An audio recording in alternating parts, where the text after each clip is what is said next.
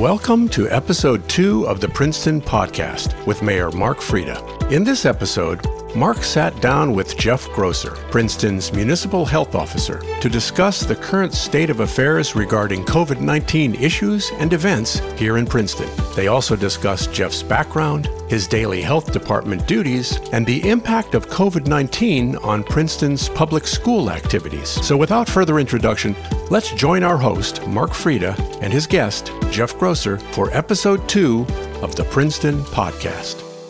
Welcome, Jeff Grosser. Thank you. I guess people might wonder what what do you what do you actually do every day? What what does a health officer do? And some jobs might be like this, and I don't know if this is cliche, but the best part about what I do every day is that every day is different, and every day is a different need for the community. And that sounds ambiguous because public health can be ambiguous.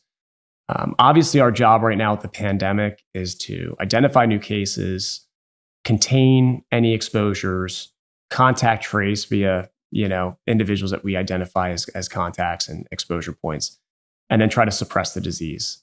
That's the that's the piece of public health I think people kind of know about at this point. Prior to the pandemic, most individuals would say, "Oh, well, the health department inspects the restaurants." Yes, we inspect the restaurants. We have inspectors that inspect the restaurants to make sure the food is safe and everything is uh, where it needs to be from a sanitary perspective. But we had always performed communicable disease investigations. You know, before the pandemic, uh, we would have cases of measles and mumps and vaccine breakthrough. It happened, and we have a team of communicable disease investigators or public health nurses, we call them, that investigate the disease. As the health officer, my job is to essentially be the coach, and I organize the efforts of the health department. We have health educators that educate the community on different benefits of their health if they know certain things, just like teachers. Um, we have a vital statistics department that is responsible for birth, death, and marriage certificates. That's where all those fund documents come from. Um, Princeton has a storied public health department um, with the oldest board of health, one of the oldest board of healths in the state that was created in 1880. Um, so it's just got a robust history. And as the health officer, I'm proud that uh, we have a great team there. So I essentially lead that team for all efforts public health coming out of the town. Yeah, it's actually quite a quite a bit. So it's it's nice to to actually hear all that's involved in that. And sometimes I probably forgot a few things. We also investigate complaints, you know, poison ivy, uh, high grass, trash complaints, odors, things like that. Um, we try to be the department that when complaints don't have a home, we try to take them in and then handle them. Um, because as we're beginning to all be aware, everything comes back to, to public health. Yeah. So I guess the one thing that obviously is on everyone's mind a lot these days is COVID. Um, the Delta variant has come out. Things have changed as far as what's going on. So, what, what do you, what trends do you see happening now, and, and where do you think we're headed now? We're getting towards the end of September, uh, middle of September, end of September. Where do you think we're going over the next month or so? What any kind of predictions or thoughts on yeah. So as a health officer, we we do a lot of forecasting and predicting, and we try to follow um, similar to other positions. You try to follow the experts in the field and what they're saying. Um, the scary part is that that we just don't know. We don't know in terms of you know what other variants might arise. Um, the good news is we have a pretty sophisticated surveillance system to identify new variants now. Um, but we certainly know right now Delta is is making up pretty much every case that we see. Uh, you know, over 99% in New Jersey right now. Um, just two, three months ago, and you're aware of this too, Mayor, is that we were in a place where we were seeing no new cases. You know, our, our, our seven day and 14 day moving average were uh, basically bottomed out. Alpha variant, we just we determined we've kind of figured out how to handle it, how to avoid transmission. The vaccines were at that time, you know, everybody felt like they were so effective that we could move on as as we know it. So what's changed? Well, it changed quickly is the how quickly a variant can spread amongst the community. Um, but what we do know, and we're you know we're learning more about, is vaccine effectiveness does not mean um, you know when we have vaccine breakthrough cases, it does not mean the vaccine is not working. It just means that individuals are becoming infected due to some other variable. Um, viruses burn through communities, they burn through populations the way they want to. And there's not always a way to predict that. What you can do is in, you know, without having the virus burn through places, you have to make sure that whoever's susceptible is protected. And, you know, we've heard a lot about things like herd immunity, where you get the population vaccinated or protected, and there you go. Um, we hear a lot about the 1918 uh, flu pandemic, where once the virus went through the population and there was no one else left to infect, eventually, you know, the virus will stop infecting people. With COVID, I think what we're going to learn is that we're going to start identifying, as we've spoken about a little bit, um, you know, through different forums, we're going to start to identify the risk that we're willing to take. And if we get to a point where individuals are protected in a way where we're not going to see those severe cases of COVID, that'll be probably those first major steps back to, to some sense of normalcy. Um, it's not a bad thing that people have learned how to you know contain disease. It's a it's a good thing. The bad thing is that we need to get to that point in a civilized fashion where there's less concern over you know is this misinformation or not?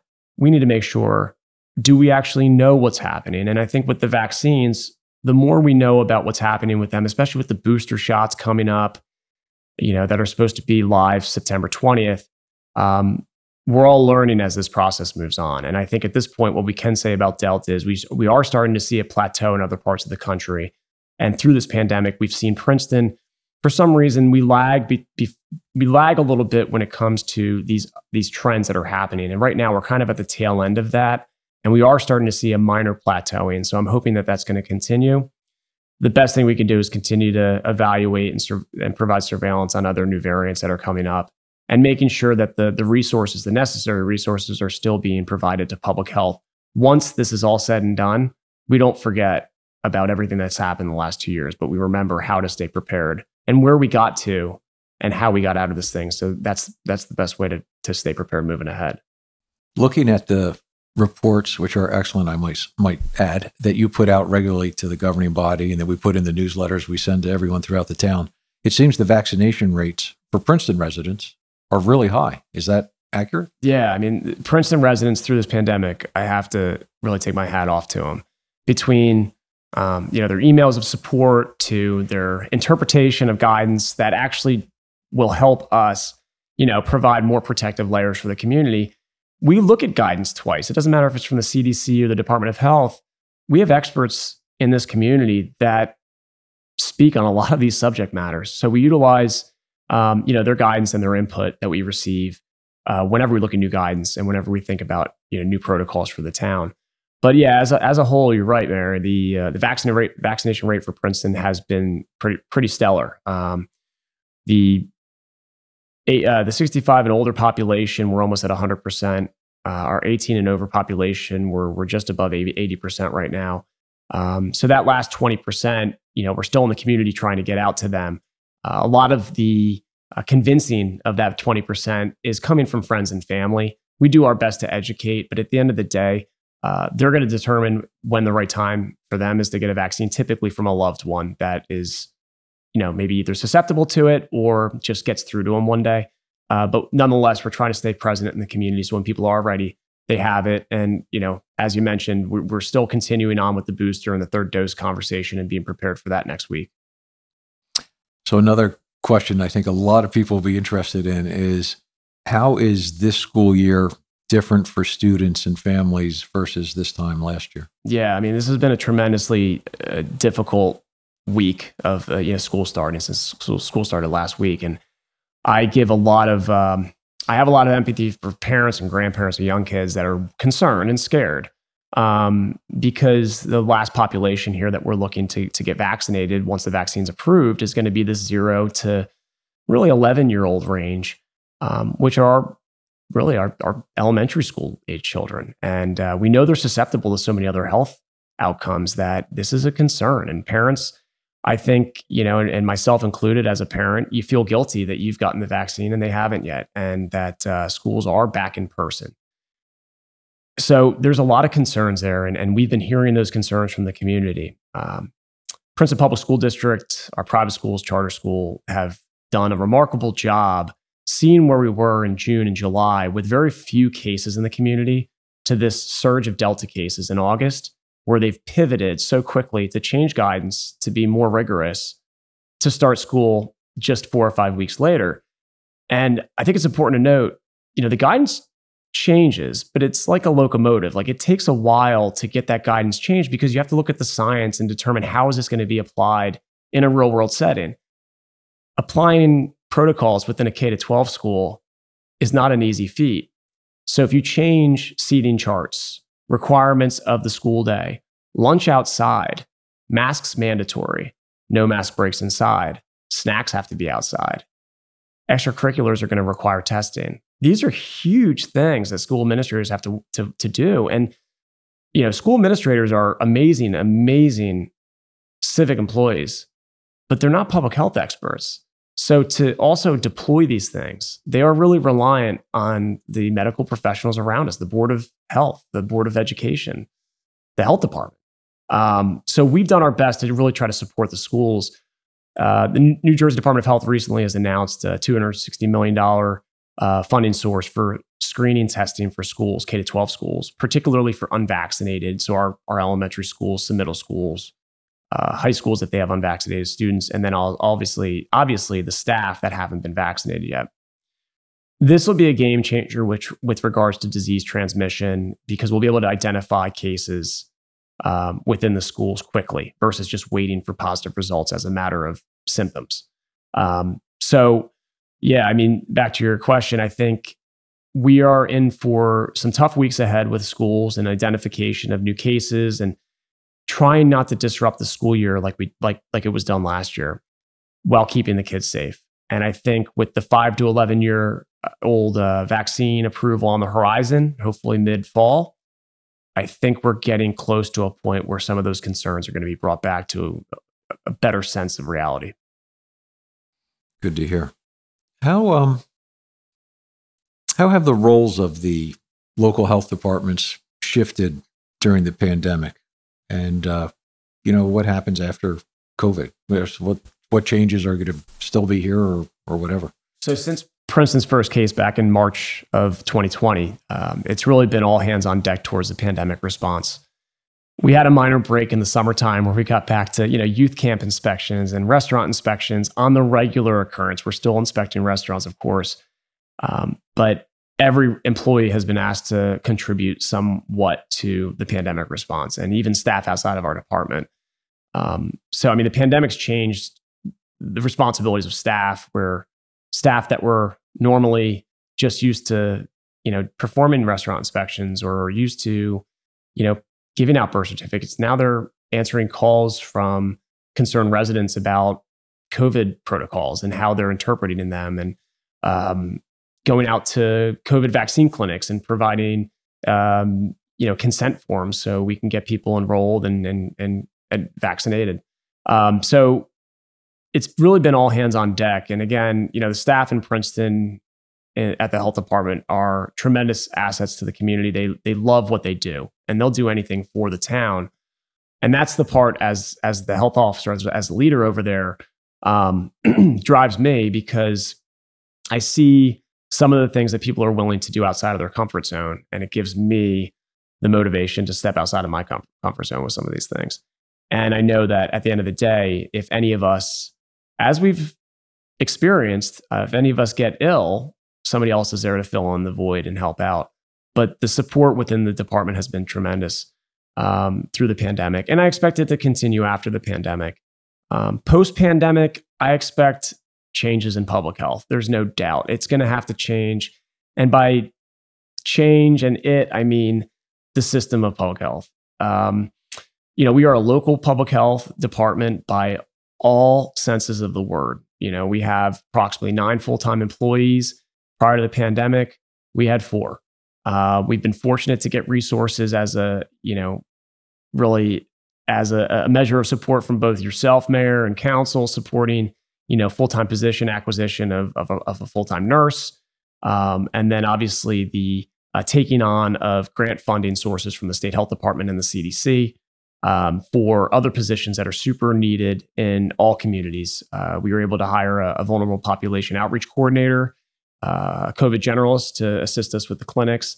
And those positions have been vital for our response. So after the pandemic, I think what's going to be a major focus of the department is to make sure that we stay relevant when it comes to the needs that we have to make sure that the, the community stays safe and stays prepared for whatever has to come next. One thing I, I've noticed over a period of time is the partnerships that the health department has had with the county, with Princeton University, with local businesses. I mean, you've been doing clinics all over town at all different times. Maybe you could, you know, share with our listeners all the different opportunities you've taken advantage of to to get to get out there and give people shots. Yeah, I mean, public health. Uh, from a definition standpoint, um, I went to an institute called the Northeast Public Health Leadership Institute at uh, through the University of Albany, and Dwight Williams is their uh, founder or one of their directors. And he starts off the institute that takes place up in uh, Rensselaerville, New York. And he starts off the institute saying public health is and leadership are relationships. And I've never forgotten that. It really, they really are relationships. You don't always have great relationships, um, but you have to forge them. And we have a Board of Health uh, Vice Chair, Dr. DiFerdinando, who's been instrumental through this pandemic response. And he's always told me, you can't forge relationships in the middle of a disaster.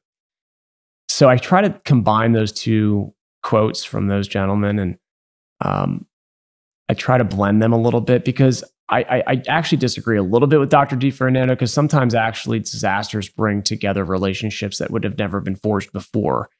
But I don't know if that's really what he meant. I think what he means is you can't prepare to have a relationship to support one another in a pandemic because everybody's looking out for an emergency, because everybody's looking out for your entity, right? Your own self. Why we're so fortunate the health department is our job is to serve everybody. So if you work here, you live here, you run here, you go to school here, we serve you. Um, so we don't care. We'll serve everybody. Um, we've had some tremendous partnerships through this pandemic. And that's another thing back to your other question. That's something that we're going to have to make sure doesn't go away because once those partnerships really started to click, it was difficult to get it, it was difficult to get in our way. Um, the Princeton Senior Resource Center was a fantastic uh, partner to us. I'll, I'll, speak about them just because they offered up, um, you know, their primary facility, which is at the Suzanne Patterson building right behind Monument Hall, and we utilized uh, that facility to, to, vaccinate over a thousand people. Uh, they opened their doors to us. They they offered staff. They offered translators. They also did vaccine navigator programs via phone. Um, so they really pushed everything that we needed from a facility perspective and a person perspective for help. Um, but I, would probably be remiss to mention that the, the school district actually also offered their nurses to perform contact tracing because they have knowledge, obviously, of clinical aspects of the disease, and they are have already done this with their school. So they open their you know their workforce for us too.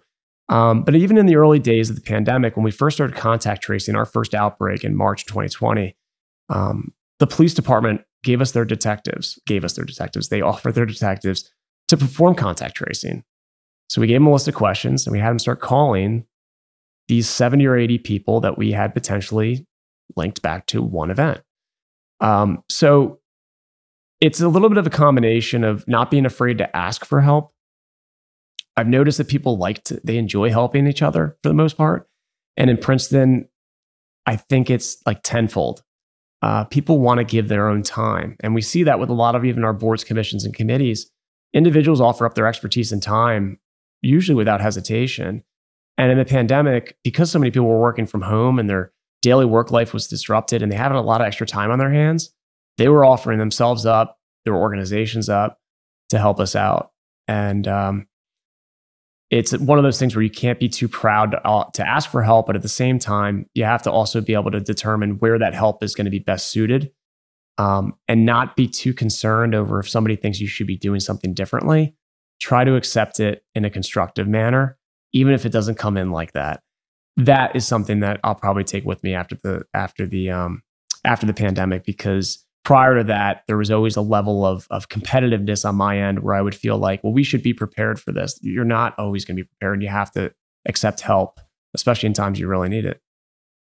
Right, and I and I think we could point out the university has helped with clinics. You've you worked with small businesses on parts of Witherspoon Street. You've had clinics at all strange times of the day and night. I mean, I think people would love to hear about yeah, some of those. no, I. I, again, let me let me preface this, and I apologize. There are there are so many partners that I don't have a piece of paper under me, uh, uh, you know, in front of me, and I'm sometimes I'm bad at recollecting um, every single moment of the pandemic, which I don't know if that's on purpose or not. But um, yeah, absolutely. I mean, Princeton University has offered up, you know, Jadwin Gymnasium. I mean, what a fantastic, probably the nicest venue for uh, uh, a vaccination clinic outside of, you know, MetLife Stadium or something like that. I mean, it's just tremendous. Uh, their staff, they've got a, a just a robust health services department. Um, you know, doctors, nurses that would offer their expertise and guidance. Um, the businesses and the you know the, the Princeton business community through this whole thing um, has been nothing but helpful. Uh, they've been managing and and uh, providing organization to get their staff vaccinated and have been supportive over that. Um, they've been present with offering up locations. La Mexicana on Witherspoon Street has offered up their location as a as a, a, vaccination spot. It's actually one of our more productive spots in the community where we've just had uh, vaccination clinics that you would think are, um, you know, block parties. I mean, and I mean that in a really good way. Uh, you know, bringing the community together. And I think what that also opens up is just how much residents trust certain business owners in the community. Um, and utilizing that resource was something that we didn't see coming prior to the pandemic. Uh, was just the way into the workforce was through these just you know loving, caring owners of businesses that treat their employees like families. Um, Princeton, Mer- Princeton Merchants Association have been, uh, you know, they've been inviting us to their meetings throughout the pandemic to just provide a forum to update businesses because otherwise we'd be reaching out on our own to all these independent groups. So, you know, obviously them as well. Uh, you know, and, and there are other people that I know I'm going to forget in organizations. So again, uh, no disrespect there. Uh, just I've I'll have to say all encompassing. Um, you know, Princeton has been so supportive through this and the pandemic, and I can I expect them to continue to be so because we're going to need them. Uh, hopefully through this last leg of this. Yeah, but it is great to hear how so many different individuals and businesses and groups came together during this and continue to come together. But let's uh, let's shift a little bit. Um, what public health challenges exist in Princeton versus other towns in New Jersey? So, as you mentioned, Mayor, the, the you know the university is just uh, a tremendous resource, but it also provides challenges and good challenges, exciting challenges within the field of public health. They have um, you know students and professors that will travel to all ends of the earth. Uh, so we call that travel medicine, and sometimes you know there's concerns over exposures in those ends of the earth when they come back to Princeton. Um, so you know you always have travel medicine and uh, as we would call them, you know, international diseases that we were concerned about that in other places you wouldn't necessarily even worry about. So there are diseases and reportable diseases that we might have to be ha- keep on our radar where other health departments don't necessarily have to worry about that as much. Uh, as we mentioned earlier with schools, we have a number of private schools. Some are, um, you know, uh, they have students living on campus, so they also contribute to other concerns where they're almost mini colleges. So Princeton has a number of, from an educational perspective, uh, a wide array of these educational settings that definitely uh, provide a, a, different type of challenge when it comes to different types of type of um, disease intervention, especially communicable disease intervention. Um, there's also a lot of transient population. You know, we have a lot of people that come into Princeton to work, and when you have people working here but not living here, that raises a concern for us for one main reason uh, reportable diseases that, like COVID 19, uh, are linked to your jurisdiction to where you live. So, back to your business discussion, we rely heavily on these businesses that if they know something about a staff member, it really helps us to identify future disease outbreaks when we know of staff that are positive with something in particular. You do rely on those other health departments where those individuals live to perform contact tracing, and they ask occupationally, where do you work? You'll get notified by those health departments so you can keep an eye on that particular establishment or reach out to them to see what's going on. Um, but uh, you know, Princeton just has a lot of individuals that are very, very active from, like I said, an occupational perspective. And when you have that, you have a lot of opportunity to bring disease in and out of the community.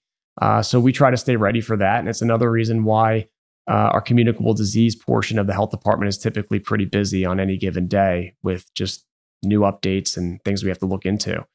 Um, other challenges that exist in Princeton is that, uh, you know, between the educational facilities and the business facilities, um, we have a number of uh, animal life and wildlife concerns uh, that maybe some other towns don't worry about. Princeton is very much a, in my book, even though it's somewhat suburban, it's pretty rural in sections. So we hear of a lot of different types of um, wildlife concerns and things like that exist with rabies and different types of zoonotic illnesses that that we don't always really broadcast because they're very um, they're kind of concentrated in certain areas of town.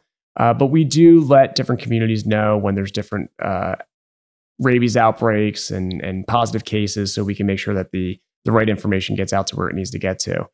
Um, but ultimately, what's great about Princeton is that with all of those challenges uh, come, you know, a lot of well versed experts in the field, like I mentioned earlier, that are willing to give up their time and their expertise to try to help you. So when you have those kind of different situations arise, they're willing to be there to, to help out and, and guide you through them it is amazing all that that your world encompasses and everything that you see.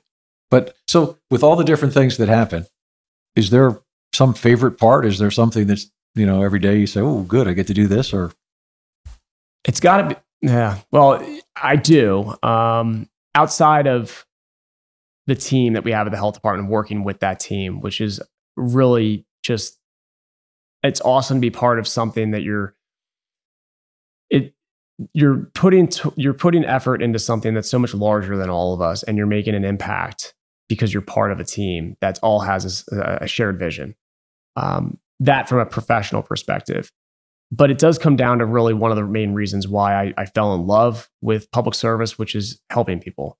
Um, we have opportunities every day to help residents and help them a lot. There are instances where we might be dealing with the childhood lead poisoning situation and uh, you know doctor diagnoses the child. We case gets turned over to us and our job is to find the lead and get it out of the house. And that's our that's our calling and we go in there and we find it we get it abated and the child can go on and live in a safe place and there are situations like that where you know you're making a major impact in that child's life now what i'd like to see is hopefully more attention to prevention where that child's not poisoned in the first place. And we could have more surveillance and better monitoring in locations where we know there's older housing stock or different things like that. And we can make a dent before there's a problem. Uh, that's always the goal of prevention. But it's not always easy to sell that because prevention does cost money um, and resources are limited. So we have to advocate for where we can you know, make the biggest impact. But ultimately, um, I love improving people's lives from especially from a health perspective and when people recognize that it's fulfilling and it makes working here all the while but the departments here within the municipality you know the municipal government here is very much run like a uh, at times i'm sure um, you know it could probably be argued but from my perspective from my vantage point like a very well run business and the departments around the health department in their departments, their staff, very much are experts in their field. Um, and it's fun to work with those departments on shared visions, different projects to improve the community. Um, that is just to me, it doesn't feel like work. And when it doesn't feel like work, you know you're you're enjoying it. That's great to hear. So Jeff, why don't you tell us a little bit about yourself, your background, and what led you to become a health officer? Sure.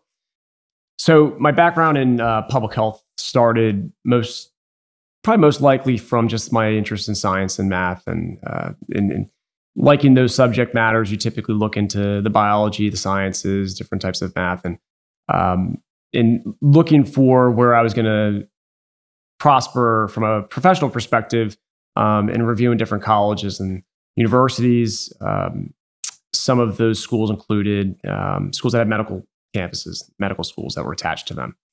Um, growing up, I always played soccer, pretty religiously. Um, I played soccer through through college. Ended up going to college for that. Um, so I was always into fitness and health. So I kind of try try to tie those things together. And combined with that, uh, my dad was a, a, research engineer working with uh, various types of petroleums, lubricants for uh, a corporation that had a lot to do with health and safety. And he would always talk to me about, you know, protecting yourself from different chemicals and things like that. And it sounds kind of odd uh, as a kid growing up talking to your parents about chemicals, but uh, he did work uh, pretty extensively on some of these types of technologies. Um, and when I probably put all those things together in high school. I started to do the college college search, and I wanted to go to a school and play soccer, uh, but I wanted to go somewhere that I knew that if or something were to happen to me from a injury perspective, I'd still be happy with that that school. So during the college search, um, I came across Johns Hopkins University, which has a, a good medical school, I'd say, um, and I wanted to open my my horizons to see, you know, what would I really be interested in? At this point, I really wasn't certain if it was public health or not. And um, in making an official visit with my father down there, uh, came across the School of Public Health, which is actually on the medical campus at Hopkins, and uh, just fell in love with the school, the history. Uh, obviously, I could still play soccer there and start, which was good. um, and uh, went to school there, and just the best part about Hopkins is you're learning from professors that are world renowned experts. So to develop a passion in public health was a given for the most part. And that's even coming from a, a student athlete that probably could have given a little bit more time in, you know, in the library, but and not and off the field. Nonetheless, um, went through four years there, uh, really got into population health and um, working to improve populations versus just single people, like a doctor would look into, uh, per, perhaps. And as I was wrapping up my undergraduate career, it was right around uh, the recession, 06, 07, and the job market was absolutely not in good shape. And for public health at that time, we know um, public health is one of those things we don't always think about when it's happening and things are good.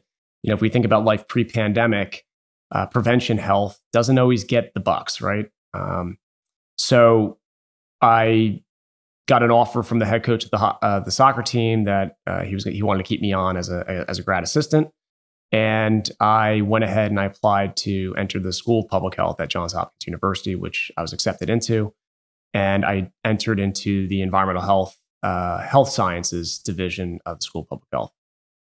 My interest there again was kind of spurred back to my my my childhood and just hearing about how the environment can impact you and even from like an occupational perspective at this time i was pretty interested in how organizations put so much effort especially large corporations so much effort and time into protecting their workers from the things around them. Um, and i guess also on top of that I, I was a pretty avid fisherman and uh, i was always in, not impressed but i guess um, almost disappointed in some of the negative things you would see, even if you're 80, 90 miles off the coast, with regards to how we've impacted our environment in the oceans. And I always felt somewhat responsible for that, and I wanted to help. So, uh, when I was accepted into the School of Public Health, my concentration was environmental health. I did a ton of work with uh, epidemiology, uh, biostatistics, population health, um, communicable disease, maternal child health, uh, toxicology and obviously acute health is still a concern. um, but uh, and in doing so, going through the the school there again, you just are working with people that even today through the pandemic, I've got connections with just because I learned under them when they were a professor, and here they are. Uh, directing many of our, our country's efforts through the pandemic. So it's pretty remarkable that it's come full circle like that. Um, so, in graduating there, uh, like most new uh, new graduates do, whether it's graduate students or undergrads, you start looking for jobs. And uh, again, during that time, it was right around the recession. Uh, I was applying for jobs in Baltimore, Maryland, where Hopkins is located. Um, I'm a little bit of a homebody. I love New Jersey. I wanted to come back home though.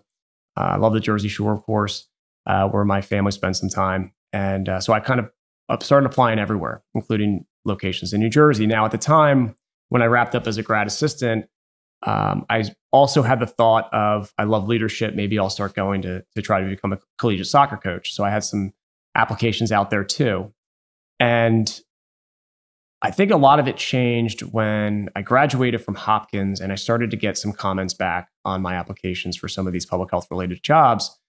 Um, there was a lot of interest in my background from Hopkins in the environmental health section. So I said, well, this sounds pretty desirable. I'll go this route. And I was very fortunate to get uh, an email back from the Burlington County Health Department where uh, I actually went to high school in Burlington County. And I started as an entry level hazardous materials technician with the Burlington County Health Department uh, back in 2007, 2008. And I, it was a great opportunity because, again, it was within my field. It was a great stepping stone to get in there. Um, the health officer at the time uh, kind of brought me under under their wing, and I worked up through the ranks. Took the health officer's examination, got my license, and uh, after seven years there, I started applying. Princeton had an opening. Um, I was fortunate to get an, an interview, and um, Princeton was kind of looking to turn the leaf over with the health department and, and start to kind of change course a little bit. Uh, Princeton University had just gone through uh, their meningitis situation. So there's a lot of things changing, a lot of new, exciting things, scary things, but exciting things. And um, I was fortunate enough to be selected as the as the the health officer for Princeton. So now I've been here uh, seven years. I was in 2014, and it's been just exciting ever since. That's great. Jeff Grosser, Princeton Health Officer. Thank you, Jeff. Appreciate Thank your you, time. Mayor. Thank you very much. Thank you for joining us for the second episode of the Princeton Podcast. Special thanks to our podcast host, Mayor Mark Freda, and his guest, Jeff Grosser. The Princeton Podcast is produced as a community service by HG Media, providing audio, video, and website design services here in Princeton since 1999. If you enjoyed this episode of the Princeton Podcast, please share it with your friends and be sure to subscribe to our podcast on Apple Podcasts, Google, Stitcher, Spotify, or wherever you listen to podcasts.